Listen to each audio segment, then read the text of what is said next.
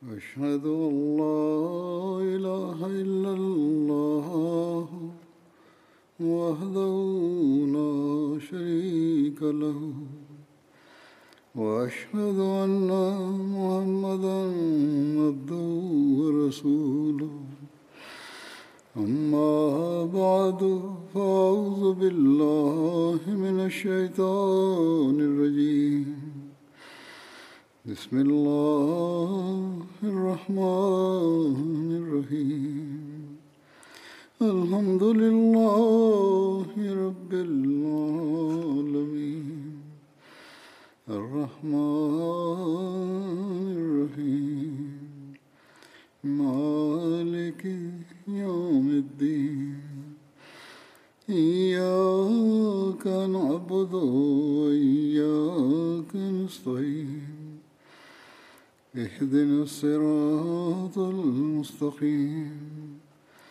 صراط الذين أنعمت عليهم غير المغضوب عليهم ولا الضالين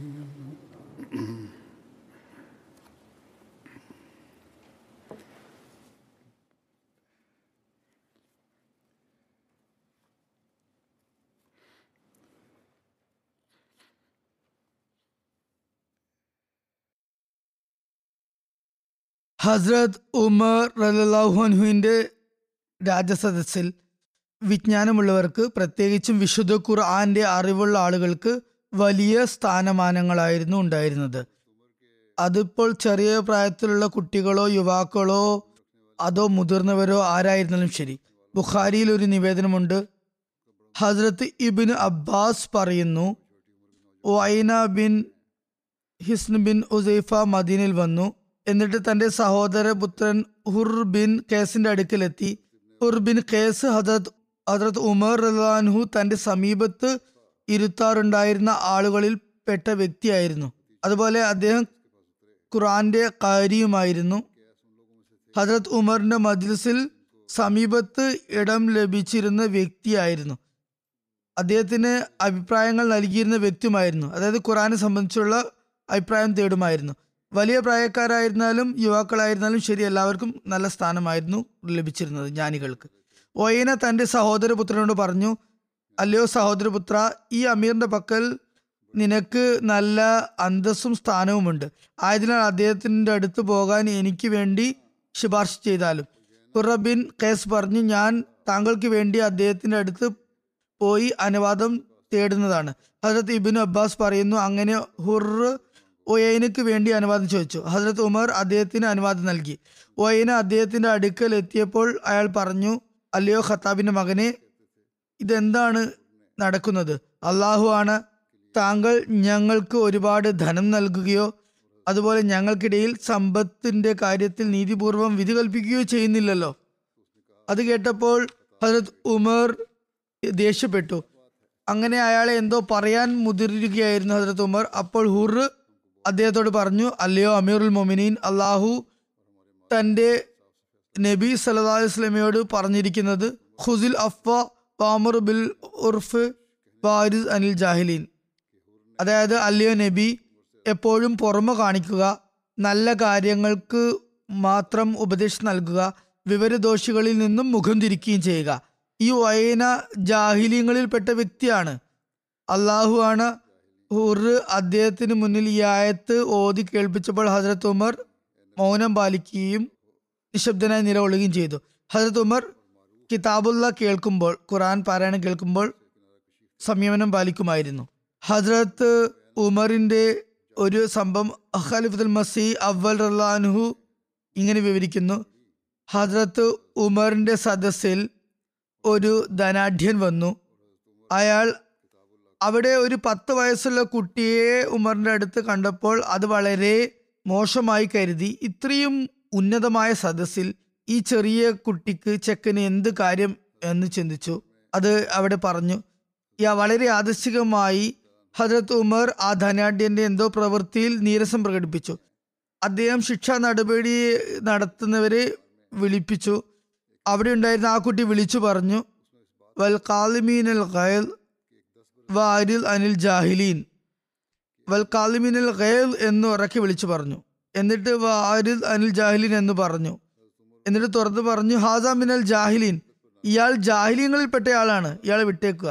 ഹദരത്ത് ഉമറിന്റെ മുഖം തുടുത്തു വന്നു, എന്നാൽ നിശബ്ദനായി. ആ സമയത്ത് ആ പറഞ്ഞ ആളുടെ സഹോദരൻ അവിടെ ഉണ്ടായിരുന്ന അയാളോട് പറഞ്ഞു, കണ്ടില്ലേ, ഇപ്പോൾ ഈ കുട്ടി തന്നെയാണ് നിനക്ക് രക്ഷയ്ക്ക് വന്നത്, നീ ഇവനെ പുച്ഛിക്കുകയായിരുന്നല്ലോ ചെയ്തിരുന്നത്. ഹസ്രത്ത് ഉമർ കുട്ടികളുടെ തർബിയത്ത് എങ്ങനെയായിരുന്നു നിർവഹിച്ചിരുന്നത് എന്നതിനെ സംബന്ധിച്ചൊരു നിവേദനമുണ്ട്.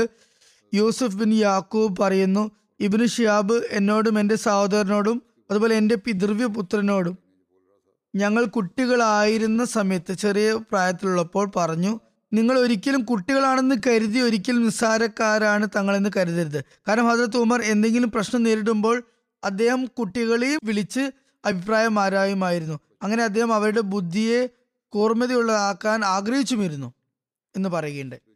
ഉഹദ് യുദ്ധത്തിൽ യുദ്ധത്തിൻ്റെ ഗതി മാറുകയും മുസ്ലിങ്ങൾക്ക് കഠിനമായ നാശനഷ്ടങ്ങൾ സഹിക്കേണ്ടി വരികയും ചെയ്തപ്പോൾ ആ സമയത്ത് അബു സുഫിയാൻ 3 പ്രാവശ്യം ഇങ്ങനെ വിളിച്ചു ചോദിക്കുകയുണ്ടായി, ഇവിടെ ഹസ്രത്ത് ഉമറിൻ്റെ ആത്മാഭിമാനത്തെ കുറിച്ചുള്ള വിവരണമാണ്. അയാൾ വിളിച്ചു ചോദിച്ചു, ഇവർക്കിടയിൽ മുഹമ്മദ് സല്ലല്ലാഹു അലൈഹി വസല്ലം ഉണ്ടോ? തിരുനബി സല്ലല്ലാഹു അലൈഹി വസല്ലം സഹാബാക്കളോട് മറുപടി പറയുന്നതിൽ നിന്ന് വിലക്കി. പിന്നെ അയാൾ 3 പ്രാവശ്യം വിളിച്ചു ചോദിച്ചു, നിങ്ങൾക്കിടയിൽ അബൂ ഖുഹാഫയുടെ മകനുണ്ടോ, അബൂബക്കർ ഉണ്ടോ? തുടർന്ന് 3 പ്രാവശ്യം അയാൾ ചോദിച്ചു, ജനങ്ങൾക്കിടയിൽ ഇബ്നു ഖത്താബ് ഉണ്ടോ? അങ്ങനെ അയാൾ തൻ്റെ സുഹൃത്തുക്കളുടെ അടുക്കിലേക്ക് മറുപടി ലഭിക്കാത്തപ്പോൾ തിരിച്ചുപോയി. അവരെല്ലാവരും കൊല്ലപ്പെട്ടിരിക്കുന്നു എന്ന് പറഞ്ഞു. ഇത് കേട്ടപ്പോൾ ഉമറിന് ആത്മനിയന്ത്രണം വിട്ടു.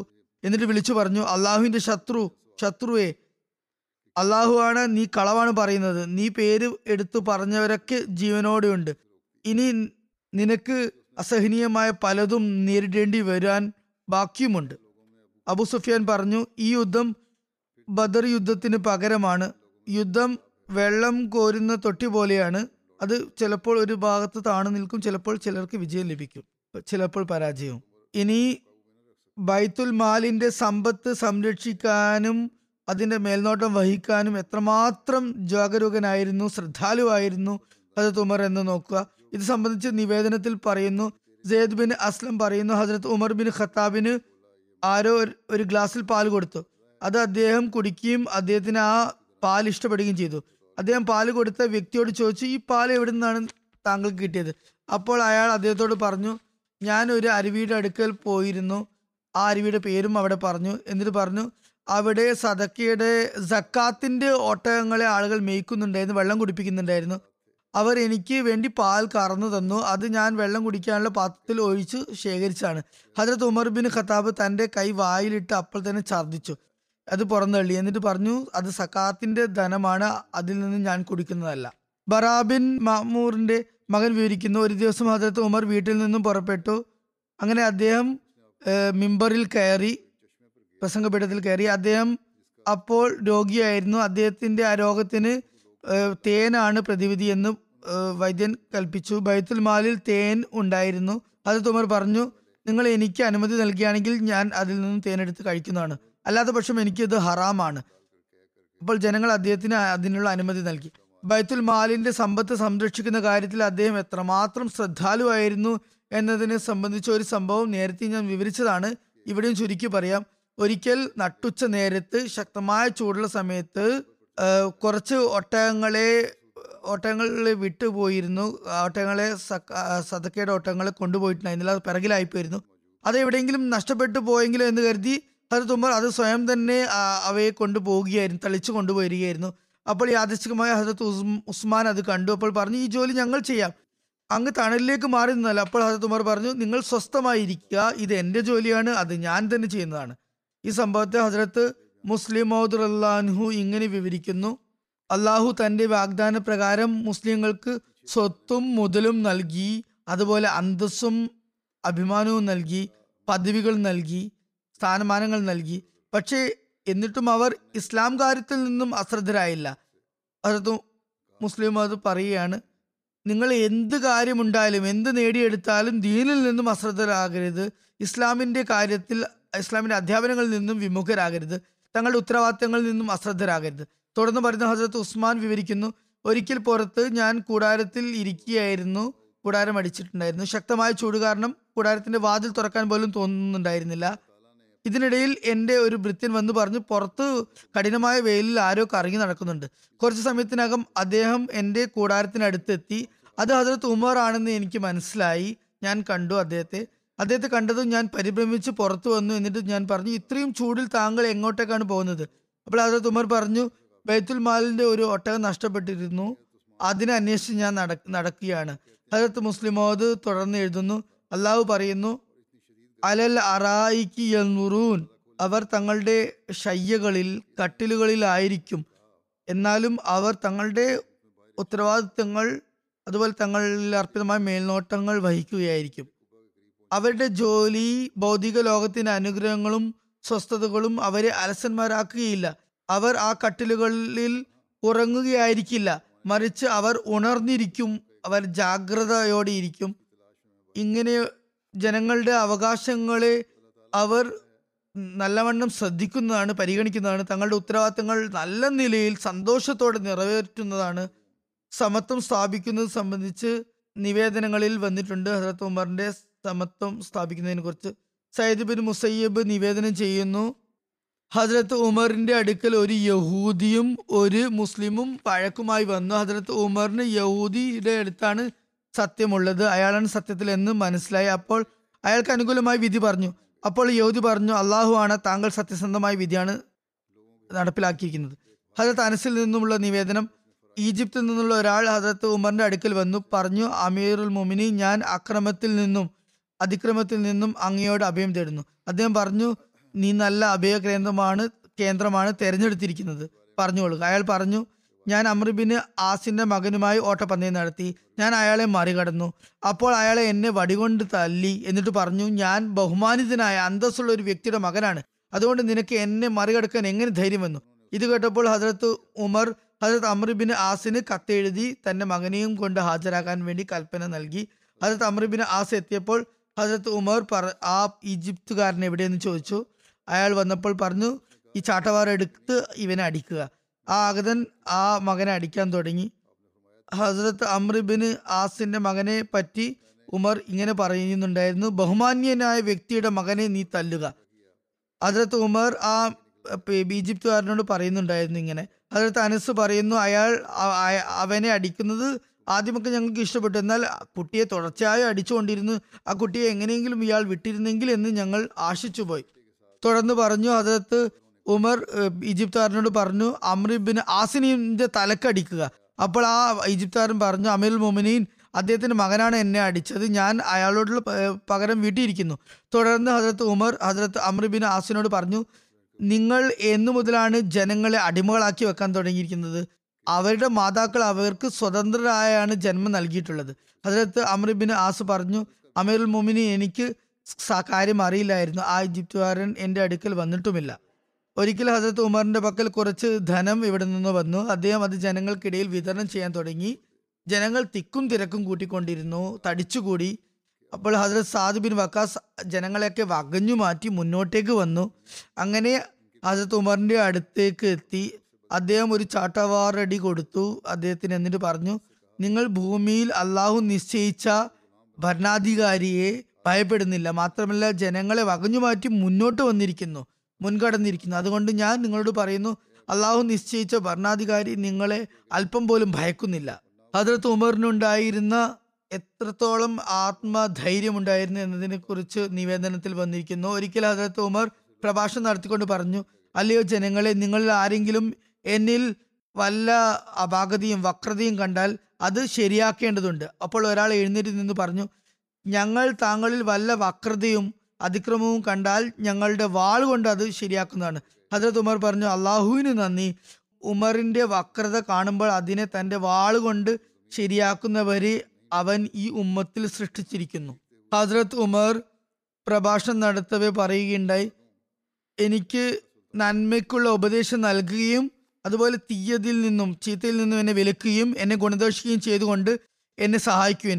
മറ്റൊരു സന്ദർഭത്തിൽ ഹസ്രത്ത് ഉമർ റളിയല്ലാഹു പറയുകയുണ്ടായി, എൻ്റെ വീക്ഷണത്തിൽ ഏറ്റവും പ്രിയങ്കരനായ വ്യക്തി എനിക്ക് എൻ്റെ ന്യൂനതകളെപ്പറ്റി എന്നോട് പറഞ്ഞു തരുന്ന ആളാണ്.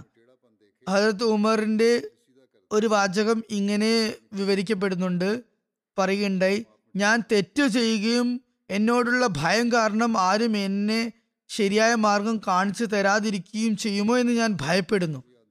ഒരിക്കൽ അദ്ദേഹത്തിൻ്റെ അടുത്ത് ഒരാൾ വന്നു പൊതുജനങ്ങൾക്കിടയിൽ നിന്നുകൊണ്ട് പൊതുസദസ്സിൽ ആഗതൻ പറഞ്ഞു, അലി ഉമർ, അള്ളാഹുവിനെ ഭയപ്പെടുക. ചില ആളുകൾ അയാളുടെ സംസാരം കേട്ട് വളരെ കുപിതരായി, അയാളെ അവിടെ നിശബ്ദനാക്കാൻ ആഗ്രഹിച്ചു.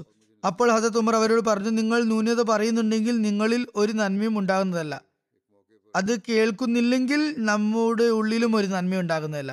അതായത് അയാളെ വെറുതെ ഒന്നും പറയേണ്ട ആവശ്യമില്ല, കൃത്യമായും എന്താണുള്ളത് ഉദ്ദേശിക്കുന്നതെന്ന് പറയാൻ ആവശ്യപ്പെട്ടു. ഒരിക്കൽ ഹസത്ത് ഉമർ ജനങ്ങൾക്കിടയിൽ പ്രഭാഷണം നടത്തിക്കൊണ്ടിരിക്കെ പറഞ്ഞു, അദ്ദേഹം പറഞ്ഞു, അല്ലയോ ജനങ്ങളെ, കേൾക്കുവിൻ, അനുസരിക്കുവിൻ.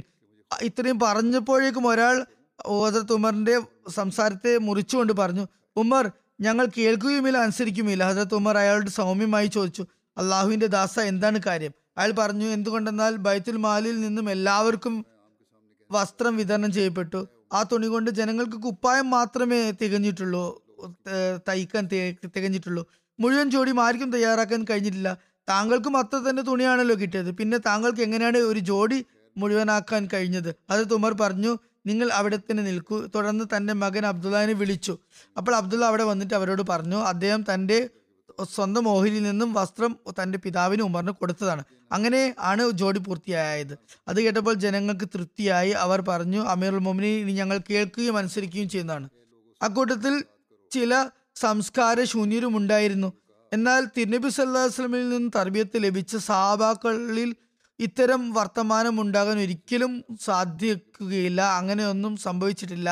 അവർ ഈ പറഞ്ഞ ആളുകൾ വളരെ കാലത്തിന് ശേഷം മുസ്ലിങ്ങളായവരാണ്, മാത്രമല്ല സംസ്കാരമില്ലാത്തവരും വിവര വിദ്യാഭ്യാസം ഇല്ലാത്തവരുമായിരുന്നു. എന്നാൽ ഉന്നതരായ സഹാബാക്കൾ ഇത്തരത്തിലുള്ള ഒരു കാര്യവും ഉണ്ടായിരുന്നില്ല, അവർ സമ്പൂർണ്ണമായും അനുസരണം പുലർത്തുന്നവരായിരുന്നു.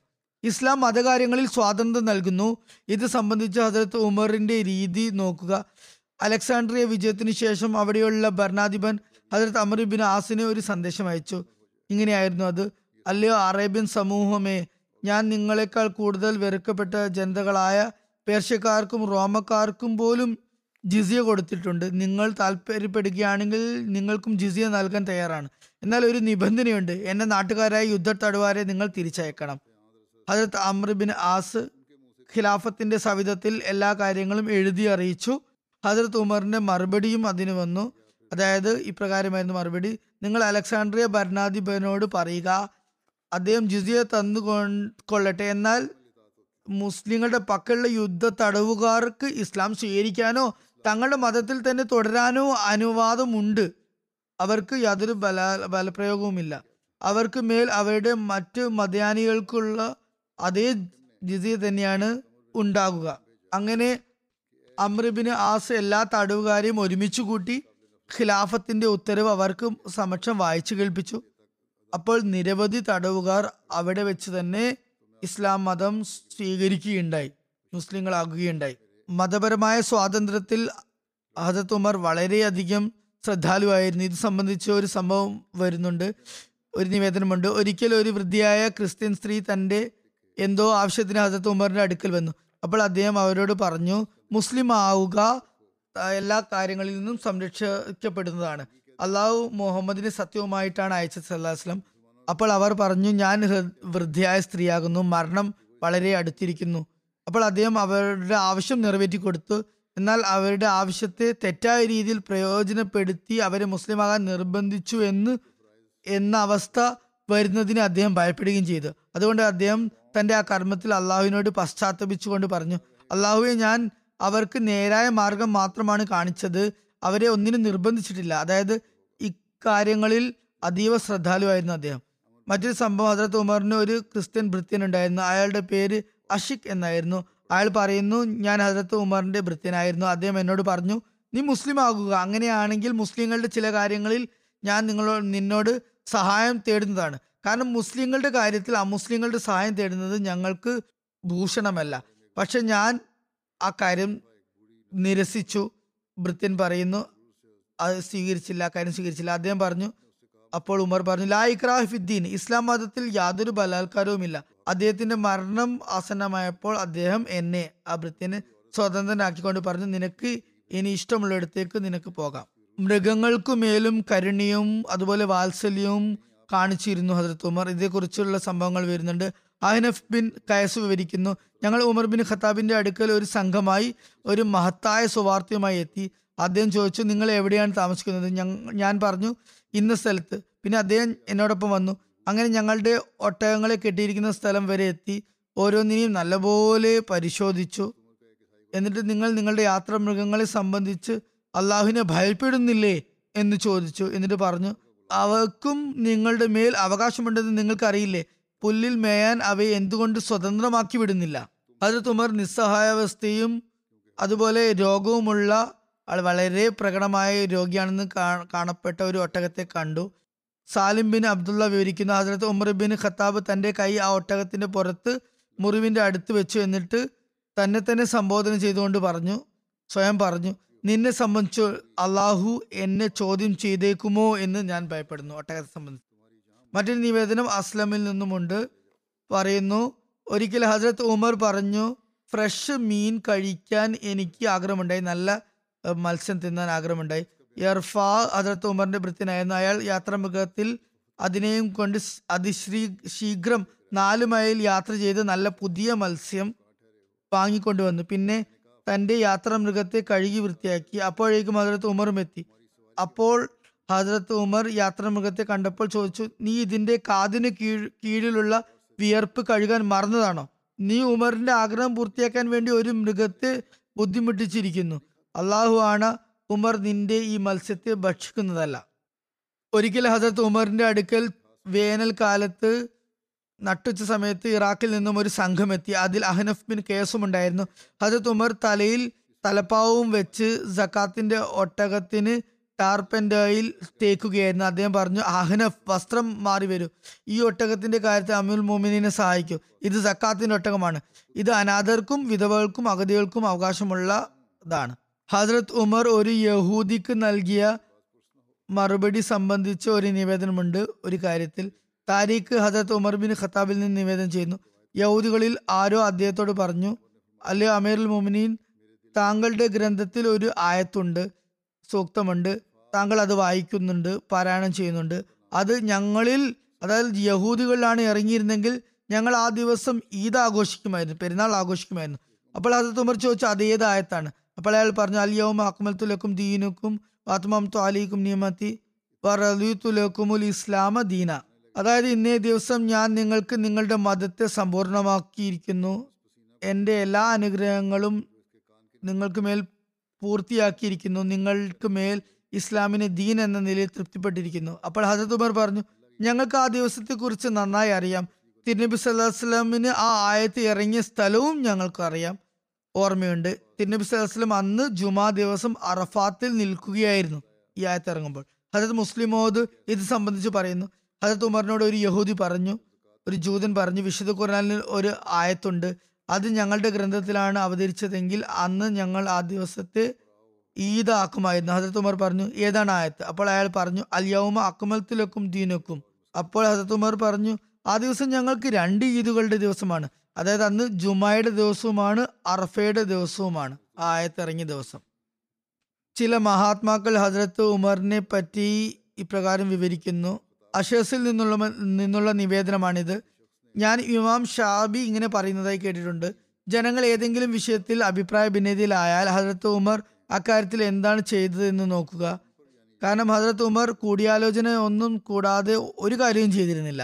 ഇമാം ഷാബി പറയുന്നു, ഞാൻ ഹസരത്ത് കബീസ ബിൻ ജാബിർ ഇങ്ങനെ പറയുന്നതായി കേട്ടു, ഞാൻ ഹസരത്ത് ഉമറിൻ്റെ കൂടെ കഴിഞ്ഞിട്ടുണ്ട്. ഞാൻ അദ്ദേഹത്തെക്കാളും അധികം അള്ളാഹുവിൻ്റെ ഗ്രന്ഥം പാരായണം ചെയ്യുകയും ദീനിനെ മനസ്സിലാക്കുകയും അദ്ദേഹത്തെക്കാൾ നല്ല നിലയിൽ ദർസ് കൊടുക്കുന്ന, പാഠങ്ങൾ പകർന്നു നൽകുന്ന വ്യക്തിയെയും കണ്ടിട്ടില്ല. ഹസരത്ത് ഹസൻ ബസ്രി പറയുന്നു, നിങ്ങൾ നിങ്ങളുടെ സദസ്സുകളെ സന്തോഷഭരിതമാക്കാൻ ആഗ്രഹിക്കുന്നെങ്കിൽ, സുഗന്ധഭരിതമാക്കാൻ ആഗ്രഹിക്കുന്നെങ്കിൽ ഹസരത്ത് ഉമറിനെ നല്ലപോലെ സ്മരിക്കുക. മുജാഹിദിൽ നിന്നുള്ള ഒരു നിവേദനം, ഞങ്ങൾ പരസ്പരം ഇങ്ങനെ പറയുമായിരുന്നു, തീർച്ചയായും ഹസരത്ത് ഉമറിന്റെ കാലഘട്ടത്തിൽ ഷയാത്തീൻ ഷെയ്ത്താനുകൾ ബന്ധനസ്ഥരാക്കപ്പെട്ടിരുന്നു. അദ്ദേഹം ഷെയ്ദായപ്പോൾ ഷെയ്ത്താനുകൾ ഭൂമിയിൽ തുള്ളിക്കളിക്കാൻ തുടങ്ങി സന്തോഷം കൊണ്ട്. ഹദരത്ത് ഉമറിനെ സംബന്ധിച്ച് പറയുന്നു, അദ്ദേഹത്തിന് കവിതയോടും നല്ല താല്പര്യമായിരുന്നു. സ്വയം കവിത രചിച്ചിരുന്നില്ല, എന്നാൽ കവിതകൾ നല്ലവണ്ണം കേൾക്കുമായിരുന്നു, അത് ഇഷ്ടവുമായിരുന്നു. ഹദരത്ത് അബ്ദുള്ള ബിൻ അബ്ബാസ് പറയുന്നു, ഞാൻ ഹദരത്ത് ഉമറിൻ്റെ കൂടെ ഒരു യാത്ര പുറപ്പെട്ടു. ഒരു രാത്രി ഞങ്ങൾ യാത്ര ചെയ്തുകൊണ്ടിരിക്കുകയായിരുന്നു. ഞാൻ അദ്ദേഹത്തിൻ്റെ സമീപത്ത് എത്തി. അപ്പോൾ അദ്ദേഹം തൻ്റെ പല്ലക്കിൻ്റെ ഒരു ഭാഗത്ത് വടികൊണ്ട് അടിച്ച് ഈ ഈരടികൾ ചൊല്ലുന്നുണ്ടായിരുന്നു: കസിബ്തും വ ബൈത്തുല്ലാഹി ലാ യുക്തലു അഹ്മദു വലമ്മ നസാ ഇൻ ദൂനിഹി വനാസിൽ വനുസ്ലിമുഹു ഹത്ത നുസറ ഹൗല വനജല അൻ അബ്നായിന വൽ ഹലായിൽ. അതായത്, നിങ്ങൾ കളവാണ് പറയുന്നത്, അള്ളാഹുവിൻ്റെ ഭവനമായ കാബയാണ്. ഹദരത്ത് മുഹമ്മദ് സല്ലല്ലാഹു അലൈഹി വസല്ലം ഒരിക്കലും ഷഹീദാകുകയില്ല ഏതുവരെ ഞങ്ങൾ അദ്ദേഹത്തിനെ സംരക്ഷിക്കാൻ വേണ്ടി കുന്തവും വാളും പയറ്റിക്കൊണ്ടിരിക്കുന്നുവോ അത്രത്തോളം. യുദ്ധകല ഉള്ളിടത്തോളം കാലം അദ്ദേഹം ഷഹീദാകുകയില്ല. ഞങ്ങൾ യുദ്ധം ചെയ്ത് അദ്ദേഹത്തിൻ്റെ അടുത്ത് മരിച്ചു വീഴുന്നത് വരെയും, അതുപോലെ ഞങ്ങളുടെ മക്കളെയും കുടുംബത്തെയും വിസ്മരിക്കുകയും ചെയ്യുന്നത് വരെ ഞങ്ങൾ അദ്ദേഹത്തെ ഒരിക്കലും ഒറ്റക്കാക്കി പോകുന്നതുമല്ല. വമാ ഹമൽതു നാക്കത്തൻ ഫൗക റഹ്ലിഹ അബറൗ ഔഫ സിമ്മത്തൻ മിൻ മുഹമ്മദ്. ഒരു ഒട്ടകവും തിരുനബി സല്ലല്ലാഹു അലൈഹി വസല്ലമിനേക്കാൾ നന്മ ചെയ്യുകയും വാഗ്ദാനം പൂർത്തിയാക്കുകയും ചെയ്യുന്ന ഒരാളെയും ഇതുവരെ വഹിച്ചിട്ടില്ല, സവാരി ചെയ്തിട്ടില്ല. ഒരു ചരിത്രകാരനായ ഡോക്ടർ അലി മുഹമ്മദ് സ്വലാബി തൻ്റെ സയ്യിദിന ഹദരത്ത് ഉമർ ബിൻ ഖത്താബ് അദ്ദേഹത്തിൻ്റെ വ്യക്തിത്വവും മഹത്തായ പ്രവർത്തികളും എന്ന പുസ്തകത്തിൽ അദ്ദേഹത്തിന് കവിതകളോടുള്ള അഭിരുചിയെ സംബന്ധിച്ച് ഇപ്രകാരം എഴുതിയിരിക്കുന്നു: ഖുലഫായു റാഷിദീനിൽ ഏറ്റവും അധികം ഈരടികൾ കൊണ്ട് ഉപമകൾ നൽകിയിരുന്നത് ഹദരത്ത് ഉമർ റളിയല്ലാഹു ആയിരുന്നു. അദ്ദേഹത്തെ സംബന്ധിച്ച് ചിലർ പറയുന്നു, അദ്ദേഹം തൻ്റെ മുന്നിൽ എത്തുന്ന കാര്യങ്ങൾക്ക് ഈരടികൾ കേൾപ്പിക്കാതെ, കവിതകൾ കേൾപ്പിക്കാതെ ഉള്ള സന്ദർഭം വളരെ അപൂർവമായിരുന്നു. പറയുന്നു, ഒരിക്കൽ അദ്ദേഹം പുതിയ വസ്ത്രം ധരിച്ച് പുറത്തിറങ്ങി. ജനങ്ങൾ അദ്ദേഹത്തെ വളരെ ശ്രദ്ധാപൂർവം നോക്കാൻ തുടങ്ങി. അപ്പോൾ അദ്ദേഹം അവർക്ക് ഉപമ നൽകിക്കൊണ്ട് ഈ ഈരടികൾ ചൊല്ലി: ലം തഖുൻ അൻ ഹുർമസിൻ യൗമ ഖസായിനിഹു വൽ ഖുൽദു ഖദ് ഹാവലത് ആദുൻ ഫമാ ഖുല്ലദു ഐനൽ മുലൂക്കല്ലത്തി കാനത് ലാ ഇസ്സത്തിഹ ലി ഇസ്സത്തിഹ മിൻ കുല്ലി ഔബിൻ ഇലൈഹ റാക്കിബുൻ യുഫിദ്. മരണവേളയിൽ ഹുർമസിന് അയാളുടെ ഖജനാവുകൾ ഉപകാരപ്പെട്ടില്ല. ആദ്യ സമൂഹം എന്നെന്നും ജീവിച്ചിരിക്കാൻ ശ്രമിച്ചു കൊണ്ടിരുന്നു, എന്നാൽ എന്നേക്കും നിലനിന്നില്ല. എല്ലാ ഭാഗത്തു നിന്നും വരുന്ന സംഘങ്ങൾക്ക് ദാഹം ശമിച്ചിട്ടുണ്ടായിരുന്ന അരുവികൾ ഉണ്ടായിരുന്ന രാജാക്കന്മാർ ഇന്നിവിടെ പോയി. അലി മുഹമ്മദ് സ്വലാബി ഇപ്രകാരം എഴുതുന്നു: ഹജരത് ഉമർ ഇസ്ലാമിക ജീവിത മൂല്യങ്ങൾ തിളങ്ങുന്ന കവിതകളാണ് ഇഷ്ടപ്പെട്ടിരുന്നത്. അതായത്, ഇസ്ലാമിൻ്റെ പ്രത്യേകതകളെ പ്രതിഫലിപ്പിക്കുന്നവയായിരിക്കണം അവ. അവയുടെ അർത്ഥവും വിവക്ഷയും ഇസ്ലാമിക അധ്യാപനങ്ങൾക്ക് ഒരിക്കലും എതിർ നിൽക്കുന്നതോ അതിൻ്റെ മൂല്യങ്ങൾക്ക് വിരുദ്ധമോ ആയിരിക്കരുത്. അദ്ദേഹം മുസ്ലിങ്ങളെ നല്ല കവിതകൾ മനഃപ്പാഠമാക്കാൻ പ്രേരിപ്പിച്ചുകൊണ്ട് പറയുന്നു: കവിതകൾ പഠിക്കുക, അതിൽ അന്വേഷിച്ച് നടക്കുന്ന കാര്യങ്ങളുണ്ട്, മാത്രമല്ല ഗവേഷണ വിഷയങ്ങളുണ്ട്, മാത്രമല്ല തത്വജ്ഞാനികളുടെ യുക്തിജ്ഞാനങ്ങളുണ്ട്, അത് ഉന്നത സ്വഭാവങ്ങളിലേക്ക് വഴി നടത്തുന്നുമുണ്ട്. അദ്ദേഹം കവിതകളുടെ പ്രയോജനങ്ങളെപ്പറ്റി ഇത്രയും പറഞ്ഞു നിർത്തിയില്ല, മറിച്ച് അവ ഹൃദയങ്ങളുടെ താക്കോലാണെന്നും മനുഷ്യ ശരീരത്തിൽ നന്മയുടെ വികാരങ്ങൾ ഉദ്ദീപിപ്പിക്കാൻ പര്യാപ്തമാണെന്നും കരുതിയിരുന്നു. അദ്ദേഹം കവിതകളുടെ മേന്മയും പ്രയോജനവും ഇപ്രകാരം വിവരിക്കുന്നു: മനുഷ്യന്റെ ഏറ്റവും നല്ല നൈപുണ്യം കവിതകൾ ഉണ്ടാക്കുകയാണ്. അത് അവർ തങ്ങളുടെ ആവശ്യങ്ങൾക്ക് അനുസൃതമായി സമർപ്പിക്കുന്നു. അവ ഔദാര്യവാന്മാരും സുഗതവാന്മാരുമായ ആളുകളുടെ മനസ്സിനെ സൗമ്യമാക്കുന്നു, ദുഷ്ടനായ വ്യക്തിയുടെ ഹൃദയത്തെയും തന്നിലേക്ക് ആകർഷിക്കാൻ സഹായിക്കുന്നു. ജാഹിലിയ കാലത്തുള്ള കവികളുടെ പദ്യങ്ങളും കവിതകളും വളരെ താല്പര്യപൂർവ്വം അദ്ദേഹം മനഃപ്പാഠമാക്കിയിരുന്നു. മുൻകാല കവിതകൾ, അതായത് ജാഹിലിയ കാലത്തുണ്ടായിരുന്ന കവിതകൾക്ക് അള്ളാഹുവിൻ്റെ ഗ്രന്ഥം മനസ്സിലാക്കി തരുന്നതിൽ വലിയ ആഴത്തിലുള്ള ബന്ധമുണ്ട് എന്ന് പറയുകയുണ്ട്.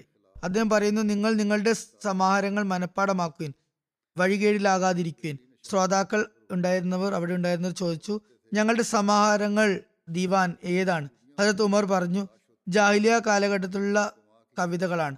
അതിൽ നിങ്ങളുടെ ഗ്രന്ഥം, അതായത് വിശുദ്ധ ഖുറാന്റെ വ്യാഖ്യാനം നിങ്ങൾക്ക് കാണാൻ സാധിക്കും. നിങ്ങളുടെ ഗ്രന്ഥത്തിന്റെ അർത്ഥവിവക്ഷയുമുണ്ട്. അദ്ദേഹത്തിന്റെ ഈ വാക്കുകൾ അദ്ദേഹത്തിന്റെ ശിഷ്യനും ഖുറാൻ വക്താവുമായ അബ്ദുള്ള ബിൻ അബ്ബാസിന്റെ നിലപാടുമായി ഒത്തുവരുന്നുണ്ട്.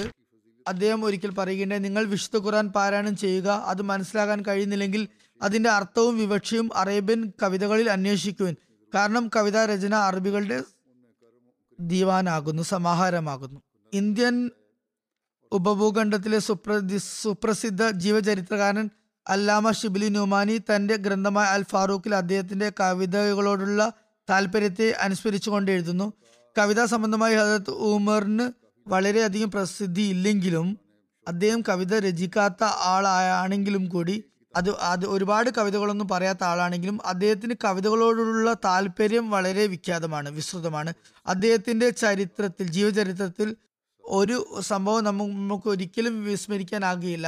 അദ്ദേഹത്തിന് അറേബ്യയിലെ സുപ്രസിദ്ധ കവികളുടെ രചനകൾ നല്ലപോലെ ഹൃദിസ്ഥമായിരുന്നു. ഓരോ കവിയുടെയും കവിതകളെ പറ്റി അദ്ദേഹത്തിന് പ്രത്യേകം അഭിപ്രായമുണ്ടായിരുന്നു. അദ്ദേഹത്തിന്റെ കാലത്ത് അദ്ദേഹത്തെക്കാൾ നന്നായി കവിത കേൾപ്പിക്കുന്ന ആരുമുണ്ടായിരുന്നില്ല എന്ന കാര്യത്തിൽ അറബികൾ പൊതുവേ ഏകാഭിപ്രായക്കാരാണ്. ജാഹിസ് തന്റെ അൽ ബയാൻ വ തബീൻ എന്ന പുസ്തകത്തിൽ എഴുതുന്നു, ഹസ്രത്ത് ഉമർ ബിൻ ഖത്താബ് തന്റെ കാലഘട്ടത്തിൽ ഏറ്റവും അധികം കവികളെ മനസ്സിലാക്കിയ വ്യക്തിയായിരുന്നു. ഹസ്രത്ത് ഉമറിന് കവിതയിൽ എത്രത്തോളം താല്പര്യമുണ്ടായിരുന്നെന്നാൽ അദ്ദേഹം നല്ല കവിതകൾ കേട്ടാൽ അത് ആസ്വദിച്ച് കൂടെ ചൊല്ലുമായിരുന്നു. അദ്ദേഹത്തിന്റെ ഖിലാഫത്തിന്റെ ഉത്തരവാദിത്തങ്ങൾ കാരണം ഈ രംഗത്ത് കൂടുതൽ വ്യാപൃതനാകാൻ അദ്ദേഹത്തിന് കഴിഞ്ഞിരുന്നില്ല. എങ്കിലും സ്വതവേ ഇക്കാര്യത്തിൽ താല്പര്യമുണ്ടായിരുന്നു. നൂറുകണക്കിന് ആയിരക്കണക്കിന് കവിതകൾ മനഃപ്പാടമായിരുന്നു. വളരെയധികം തിരക്കുകൾ കാരണം കൂടുതൽ സമയം ചെലവഴിക്കാൻ സാധിച്ചിട്ടില്ലെങ്കിൽ കൂടി ഇതായിരുന്നു അവസ്ഥ. സാഹിത്യ പടുക്കൾ പറയുന്നു, അദ്ദേഹത്തിന്റെ കവിതകൾ മനഃപ്പാടമാക്കിയത് സംബന്ധിച്ച അവസ്ഥ നോക്കുക.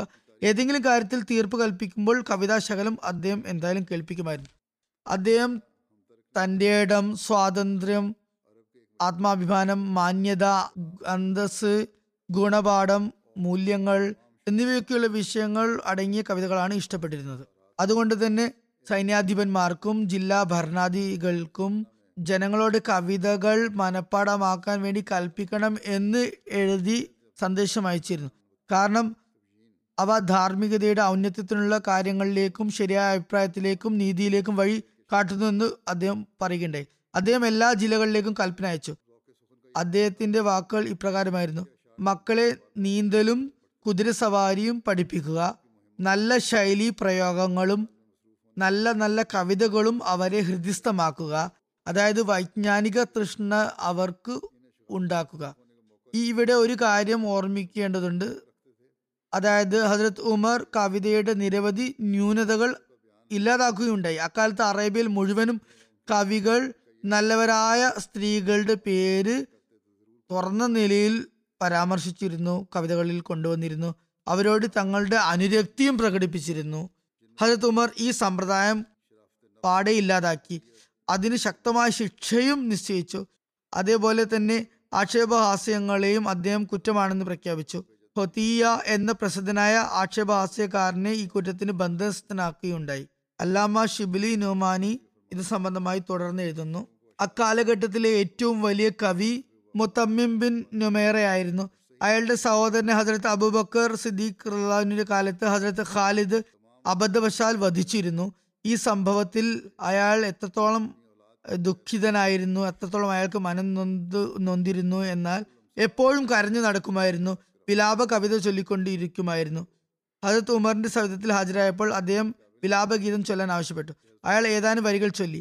ഹസ്രത്ത് ഉമർ പറഞ്ഞു, എനിക്കും ഇങ്ങനെ ശോകഗീതം ചൊല്ലാൻ കഴിയുമായിരുന്നെങ്കിൽ ഞാൻ എൻ്റെ സഹോദരൻ സേദിനു വേണ്ടിയും ശോകഗാനം ആലപിക്കുമായിരുന്നു.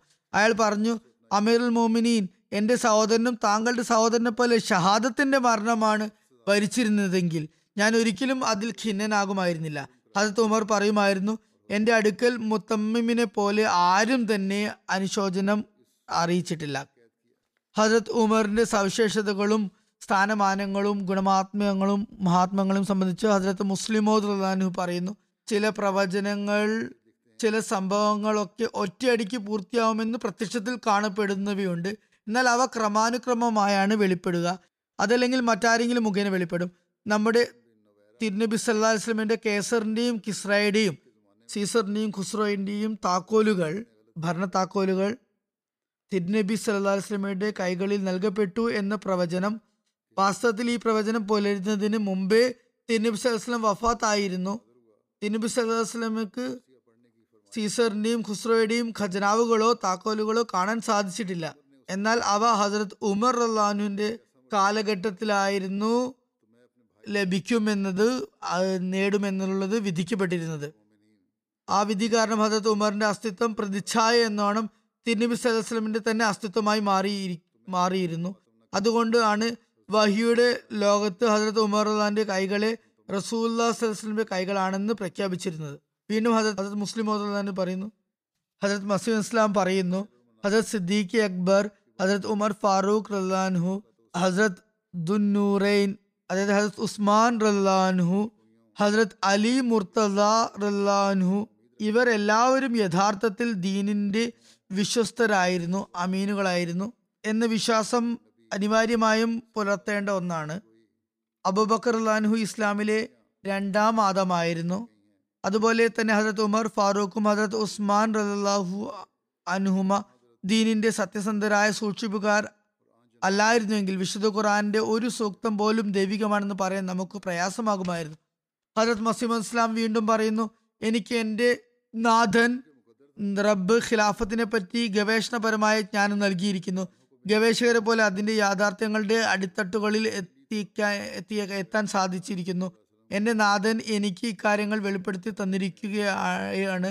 സിദ്ദീഖും ഫാറൂഖും ഉസ്മാനും റിദ്വാനുല്ലാഹി അലൈഹിം അജ്മഈൻ സൽക്കർമ്മികളും മോമിനിയങ്ങളുമായിരുന്നുവെന്നും ജനങ്ങളിൽ നിന്നും അള്ളാഹു അവരെ തിരഞ്ഞെടുത്തിരുന്നു എന്നും പരമകാരുണികനായ അള്ളാഹുവിൻ്റെ പ്രത്യേക ഔദാര്യങ്ങൾ അവർക്ക് നൽകപ്പെട്ടിരിക്കുന്നു എന്നും എനിക്ക് ദൈവം മനസ്സിലാക്കി തന്നിരിക്കുന്നു.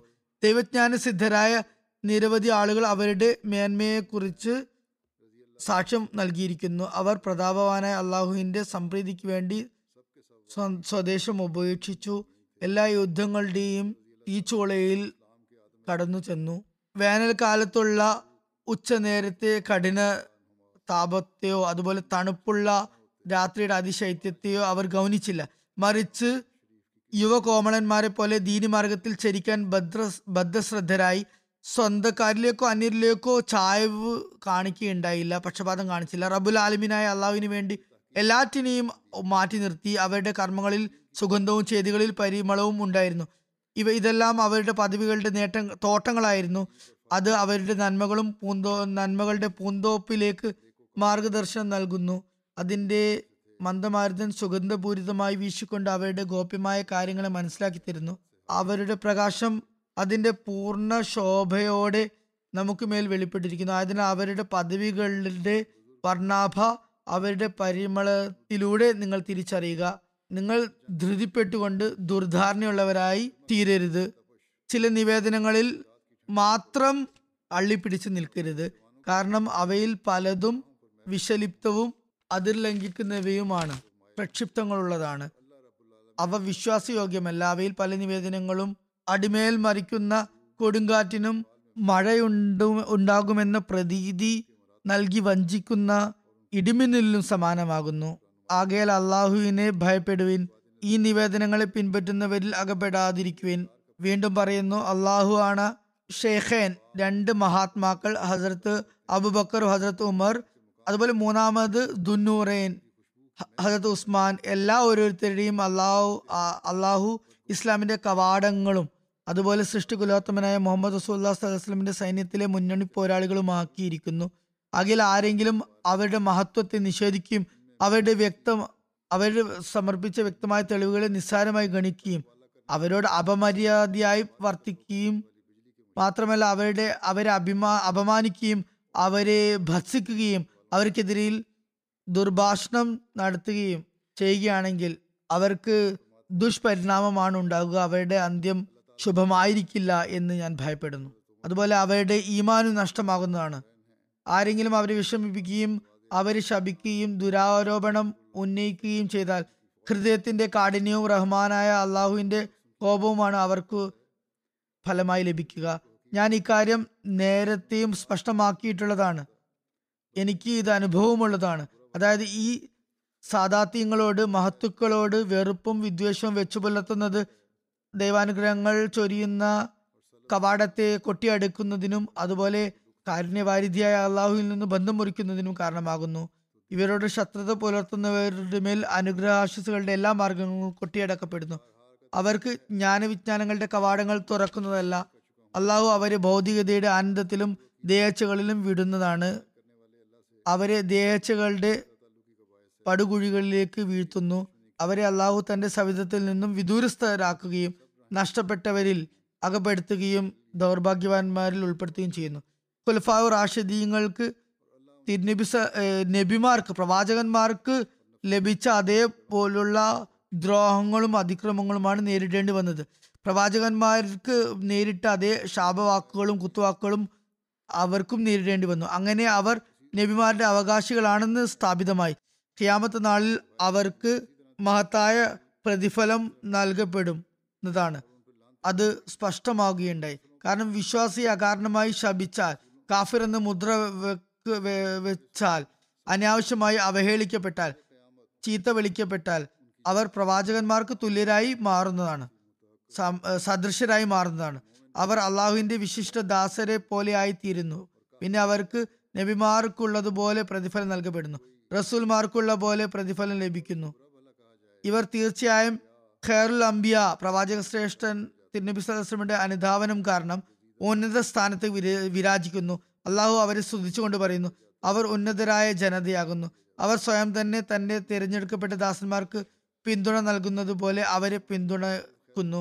യഥാർത്ഥത്തിൽ അവരുടെ സത്യസന്ധതയുടെ പ്രകാശം, അവരുടെ പരിശുദ്ധിയുടെ പ്രഭാവം പൂർണ്ണ ശോഭയോടെ വെളിപ്പെട്ടു. അവർ സത്യസന്ധരായിരുന്നു എന്ന് വ്യക്തമായും വെളിപ്പെട്ടു. അള്ളാഹു അവരിലും അവർ അവനിലും അള്ളാഹുവിലും തൃപ്തരായിരിക്കുന്നു. അള്ളാഹു ഈ ലോകത്ത് മറ്റാർക്കും നൽകാത്ത എല്ലാം തന്നെ അവർക്ക് അനുഗ്രഹിച്ചരുളിയിരിക്കുന്നു. തുടർന്ന് അദ്ദേഹം പറയുന്നു, ഷിയാക്കളുടെ വാദങ്ങളെ ഖണ്ഡിച്ചുകൊണ്ട് പറയുന്നു, ഷിയാക്കൾ കരുതുന്നത് അബൂബക്കർ സിദ്ദീഖും ഉമർ ഫാറൂഖും അലി മുർത്തലായുടെയും ഫാത്തിമത്തു സുഹറായുടെയും അവകാശങ്ങൾ ധംസിച്ചുവെന്നും അവർക്ക് മേൽ ദ്രോഹം പ്രവർത്തിച്ചുവെന്നുമാണ്. എന്നാൽ അങ്ങനെ കരുതുന്ന ഒരാൾ നീതി കൈവെടിഞ്ഞിരിക്കുന്നു. അക്രമകാരികളുടെ വഴിയാണ് അയാൾ സ്വീകരിച്ചിരിക്കുന്നത്.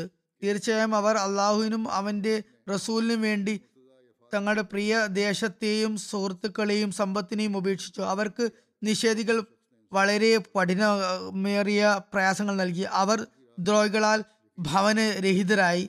എന്നിട്ടും അവർ നല്ലവരും സജ്ജനങ്ങളുമായവരെ പോലെ ക്ഷമ കൈക്കൊണ്ടു. അവർ ഖലീഫമാരാക്കപ്പെട്ടു. എന്നിട്ടും അവർ തങ്ങളുടെ വീടുകളെ സ്വർണം കൊണ്ട് നിറച്ചില്ല. അവർ തങ്ങളുടെ മക്കൾക്ക് സ്വർണങ്ങളുടെയും വെള്ളികളുടെയും അവകാശവും നൽകിയില്ല. മറിച്ച് കിട്ടിയതെല്ലാം ബൈത്തുൽ മാലിൽ കൊടുത്തു. അവർ ഭൗതികരും വഴിതെറ്റിയവരും ചെയ്യുന്നത് പോലെ തങ്ങളുടെ മക്കളെ തങ്ങളുടെ പിന്തുടർച്ചാവകാശികൾ തങ്ങളുടെ ഖലീഫമാരാക്കി നിശ്ചയിച്ചതുമില്ല. അവർ ഈ ലോകത്ത് അഗതികളെയും നിർധനരെയും പോലെ ജീവിച്ചു. അവർ ഭൗതിക നേതാക്കളെയും ഭരണാധിപന്മാരെയും പോലെ ഭൗതികാഡംബരങ്ങളിലേക്ക് ചാഞ്ഞില്ല. അവരെ സംബന്ധിച്ച് അവർ ആക്രമത്തിലൂടെ ജനങ്ങളുടെ സമ്പത്ത് പിടിച്ചു പറ്റിയവരാണ്, അവകാശ ധ്വംസനം നടത്തിയവരാണ്, അതിക്രമങ്ങളിലേക്ക് തിരിയുന്നവരാണെന്ന് ചിന്തിക്കാൻ പോലും കഴിയുമോ? സർവ്വലോകത്തിന്റെ നേതാവായ റസൂലുള്ളാഹി സ്വല്ലല്ലാഹു അലൈഹി വസല്ലമയുടെ പരിശുദ്ധ സഹവാസത്തിന്റെ ഒരു പ്രഭാവം അവർക്കുണ്ടായില്ലെന്നാണോ? വാസ്തവത്തിൽ സർവ്വലോകത്തിന്റെ നാഥനെ അള്ളാഹു അവരെ സ്തുതിച്ചിരിക്കുന്നു. യഥാർത്ഥത്തിൽ അള്ളാഹു അവരുടെ മാനസങ്ങളെ പരിശുദ്ധീകരിച്ചിരിക്കുന്നു, അവരുടെ ആത്മാക്കളെ വിമലീകരിച്ചിരിക്കുന്നു, അവരുടെ അസ്തിത്വങ്ങളെ പ്രകാശപൂരിതമാക്കി. അവരെ ഇനി വരാനുള്ള എല്ലാ പരിശുദ്ധ തലമുറയ്ക്കും നേതാക്കളാക്കിയിരിക്കുന്നു. അവരിൽ കുഴപ്പത്തിൻ്റെയോ ഫിത്നയുടെയോ അല്ലെങ്കിൽ ചെറിയ ചെറിയ തിന്മയുടെയോ കണിക പോലും കാണാൻ സാധിക്കുകയില്ല. അതുപോലെ ഈ നേതാക്കന്മാരിൽ ദൗർബല്യമോ ഉപരിപ്ലവമായ ചിന്തയിൽ പോലും ബലഹീനതയോ കണ്ടെത്താൻ നമുക്ക് സാധിക്കുകയില്ല. എന്നിരിക്കെ എങ്ങനെയാണ് മനഃപൂർവ്വം അവരെക്കുറിച്ച് അവർ അക്രമികളാണെന്ന് ആരോപിക്കാൻ സാധിക്കുക?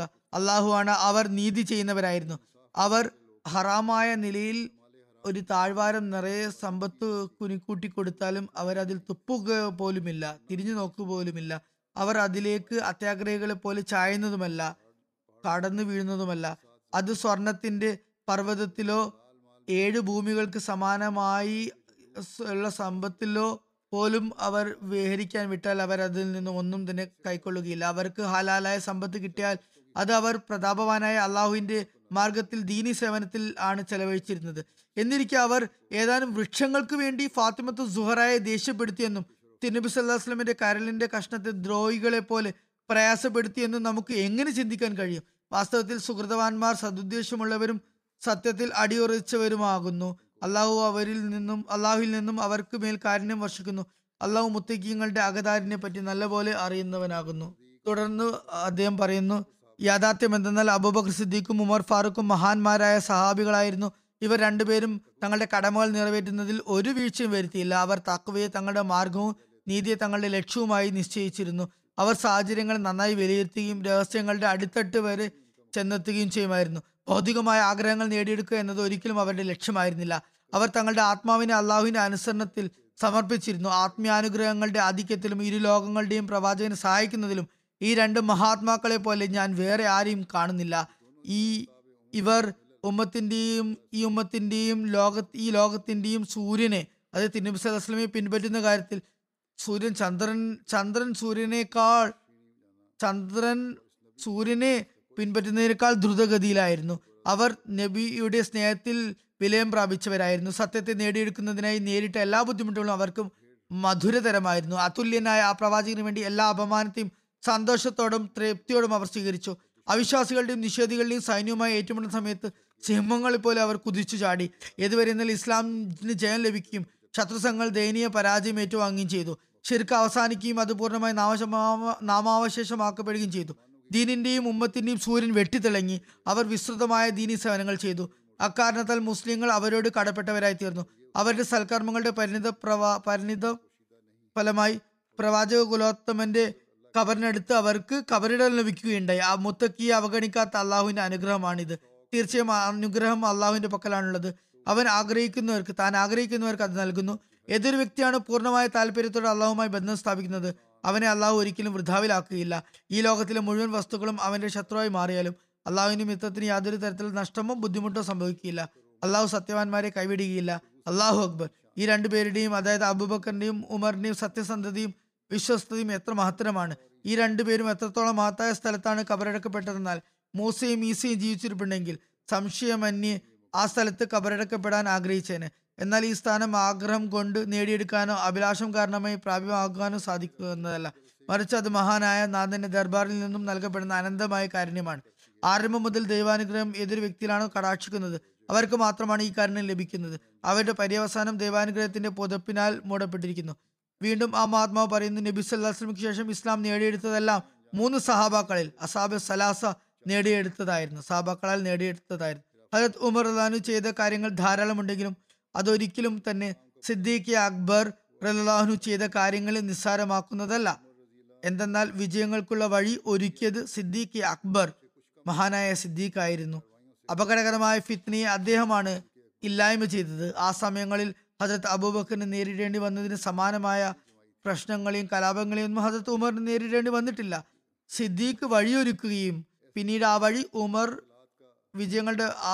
ഉപയോഗിച്ച് വിജയങ്ങളുടെ വാതിൽ ഉമർ തുറക്കുകയും ചെയ്തു. ഹജരത്ത് മസീഹുൽ ഇസ്ലാമിന്റെ റസൂൽ കരീം സല്ലല്ലാഹു അലൈഹി വസല്ലമയോടും ഹജരത്ത് അബൂബക്കർ, ഹജരത്ത് ഉമർ എന്നീ രണ്ട് മഹാരഥന്മാരോടുമുള്ള മനോഭാവത്തെക്കുറിച്ച് ഹജരത്ത് മൗലവി അബ്ദുൽ കരീം സിയാൽകോട്ടി റളിയല്ലാഹു അൻഹു എഴുതുന്നു. ഒരു തവണ ഹജരത്ത് മസീഹുൽ ഇസ്ലാമിന്റെ അനുരാഗത്തിൽ ലയിച്ചുപോയ ഒരു വ്യക്തി ഹജരത്ത് മസീഹുൽ ഇസ്ലാമിന്റെ സമക്ഷത്തിൽ ഇപ്രകാരം പറഞ്ഞുപോയി: പദവികളുടെ അടിസ്ഥാനത്തിൽ മഹാരഥന്മാരായ അബൂബക്കറിനേക്കാളും ഉമറിനേക്കാളും ഉയർന്ന പദവിയുള്ള വ്യക്തിയായും റസൂൽ കരീം സല്ലല്ലാഹു അലൈഹി വസല്ലമയുമായി ഏറ്റവും അടുത്ത വ്യക്തിയുമായി താങ്കളെ ഞങ്ങൾക്ക് എന്തുകൊണ്ട് കരുതിക്കൂടാ? അല്ലാഹ്. ഈ കാര്യം കേട്ടതും ഹജരത്ത് മസീഹുൽ ഇസ്ലാമിന്റെ മുഖം വിവർണമാകുകയും വിധം മാറുകയും അടിമുടി വേവലാതിയുടെയും ദുഃഖത്തിന്റെയും അവസ്ഥ അദ്ദേഹത്തിൽ സംജാതമാകുകയും ചെയ്തു. പറയുന്നു, ഞാൻ സ്വാഭിമാനിയും പരിശുദ്ധനുമായ ദൈവത്തിന് മേൽ സത്യം ചെയ്തുകൊണ്ട് പറയുകയാണ്, ആ നിമിഷം മസീഹ് ഇസ്ലാമിനെ കുറിച്ചുള്ള എൻ്റെ വിശ്വാസം വർദ്ധിക്കുകയുണ്ടായി. മസീഹ് ഇസ്ലാമിലുള്ള വിശ്വാസം എനിക്ക് വർദ്ധിക്കുകയുണ്ടായി. അദ്ദേഹം 6 മണിക്കൂറോളം നീണ്ട പ്രസംഗം നടത്തി. സംസാരം തുടങ്ങിയപ്പോഴും ഞാൻ സമയം നോക്കി, സംസാരം അവസാനിച്ചപ്പോഴും ഞാൻ സമയം നോക്കി. പൂർണ്ണമായും 6 മണിക്കൂർ എടുത്തു. 1 മിനിറ്റിന്റെ പോലും വ്യതിയാനം ഉണ്ടായില്ല.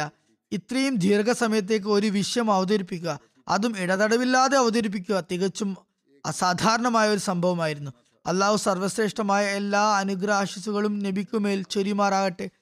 അദ്ദേഹം ആ പ്രഭാഷണത്തിൽ അവതരിപ്പിച്ച വിഷയങ്ങൾ ഇവയായിരുന്നു: തിരുനബി സല്ലല്ലാഹു അലൈഹി വസല്ലമയുടെ സ്തുതിമഹാത്മ്യങ്ങൾ, അദ്ദേഹത്തിന് തിരുനബിയോടുള്ള ദാസത്വവും ബന്ധുത്വവും, മഹാരഥന്മാരായ അബൂബക്കറിൻ്റെയും ഉമറിൻ്റെയും ഗുണമഹാത്മ്യങ്ങൾ എന്നിവ. അദ്ദേഹം പറയുകയുണ്ടായി, ഇവരുടെ സ്തുതിപാഠകനും കാൽക്കീഴിലെ മണ്ണുമാകുന്ന കാര്യം തന്നെ എനിക്ക് അഭിമാനകരവും ശ്രേയസ്കരവുമാണ്. അവർക്ക് അള്ളാഹു നൽകിയിട്ടുള്ള മഹാത്മ്യങ്ങൾ ഇനി ഖിയാമത്ത് വരെ മറ്റാർക്കും ലഭിക്കുന്നതല്ല, അതിൽ പങ്കും ലഭിക്കുന്നതല്ല. മുഹമ്മദ് സല്ലല്ലാഹു അലൈഹി വസല്ലം വീണ്ടും ഈ ലോകത്ത് ജനിക്കുകയും മഹാരഥന്മാരായ അബൂബക്കറിനും ഉമറിനും സമാനമായ സേവനങ്ങൾ തിരുനബിക്കായി കാഴ്ചവെക്കാനും ആർക്കെങ്കിലും അവസരം ലഭിക്കുമോ? ഹദ്രത്ത് ഉമറിനെ കുറിച്ചുള്ള വിവരണങ്ങളുടെ ഖുത്ബ പരമ്പരയ്ക്ക് ഇവിടെ വിരാമമിടുകയാണ്. ഇൻഷാ അള്ളാ ഇനി അള്ളാഹു തൗഫീഖ് നൽകുകയാണെങ്കിൽ ഹദ്രത്ത് അബൂബക്കറിനെ കുറിച്ചുള്ള വിവരണങ്ങൾക്ക് തുടക്കം കുറിക്കുന്നതായിരിക്കും.